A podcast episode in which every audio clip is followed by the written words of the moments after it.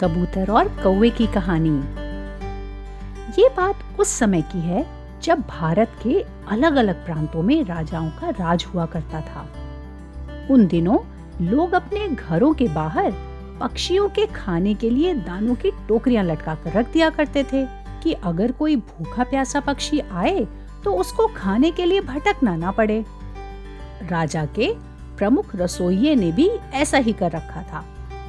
उसने किचन के ठीक बाहर टोकरियाँ टांग रखी थीं। उन्हीं टोकरियों में से एक टोकरी में एक कबूतर ने अपना डेरा जमा रखा था, जो रात भर उसी में रहता था। वो रोज सुबह उड़ जाता और शाम ढलते ही वापस अपनी टोकरी में आ जाता था। एक बार एक कौवा वहाँ से गुजर रहा था। उस समय वहाँ किचन से बहुत अच्छी खाने की खुशबू आ रही थी। वहाँ के रसोई घर से आती हुए खाने की सुगंध से आकर्षित होकर वो कौवा उसी कबूतर की टोकरी में आ बैठा और उससे चिकनी चुपड़ी बातें करने लगा। कबूतर उसकी मीठी मीठी बातों में आ गया और उसको अपनी टोकरी में रहने के लिए कह दिया। साथ ही में उस कबूतर ने कौए से कहा कि गलती से भी कभी रसोई में मत घुसना। रसोइये ने जब दोनों पक्षियों को साथ साथ देखा तो उसने तुरंत ही कौवे के लिए भी एक टोकरी, कबूतर की टोकरी के पास लटका दी, ताकि वो कौआ भी उसी कबूतर की तरह वहाँ रह सके और खाता पीता रहे। अब कौवा भी वहाँ टोकरी में रहने लगा। दूसरे दिन कबूतर तो तड़के ही उड़कर दूर निकल गया, पर कौवा वही अपनी टोकरी में दुबका पड़ा रहा। उधर रसोइये ने भोजन पकाना शुरू कर दिया। खाने की खुशबू से कौवे के मुँह में बार बार पानी आने लगा। वो समय समय पर टोकरी के बाहर सिर निकालकर खाना चुराने का मौका तलाशने लगा।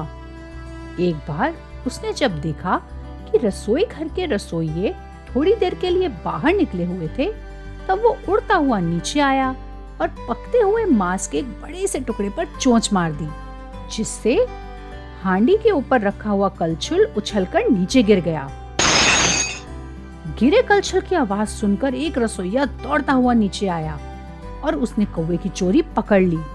उसने तुरंत रसोई घर का दरवाज़ा बंद किया और कौवे को धर दबोचा और बड़ी बेरहमी से उसके पंखों को नोचकर उसे मिर्च मसाले में लपेटकर बाहर फेंक दिया। थोड़ी ही देर में कौवे के प्राण निकल गए। शाम को जब कबूतर अपनी टोकरी में लौटा तो उसने कौवे को मरा हुआ पाया। उसने समझ लिया कि कौवा अपने लालच का शिकार हो चुका था। कबूतर एक समझदार और दूरदर्शी पक्षी था। वो तुरंत ही उस स्थान को छोड़कर दूसरे स्थान पर चला गया, क्योंकि वो अपनी साथी की मूर्खता के दंड का भागी नहीं बनना चाहता था। इस कहानी से हमें ये शिक्षा मिलती है, हमें दोस्त हमेशा सोच समझकर बनाने चाहिए। बुद्धिमानों के साथ रहने वाला बुद्धिमान बनेगा, लेकिन जो मूर्खों या बुरे स्वभाव वाले लोगों के साथ मेलजोल रखता है उसका बर्बाद होना तय है। धन्यवाद।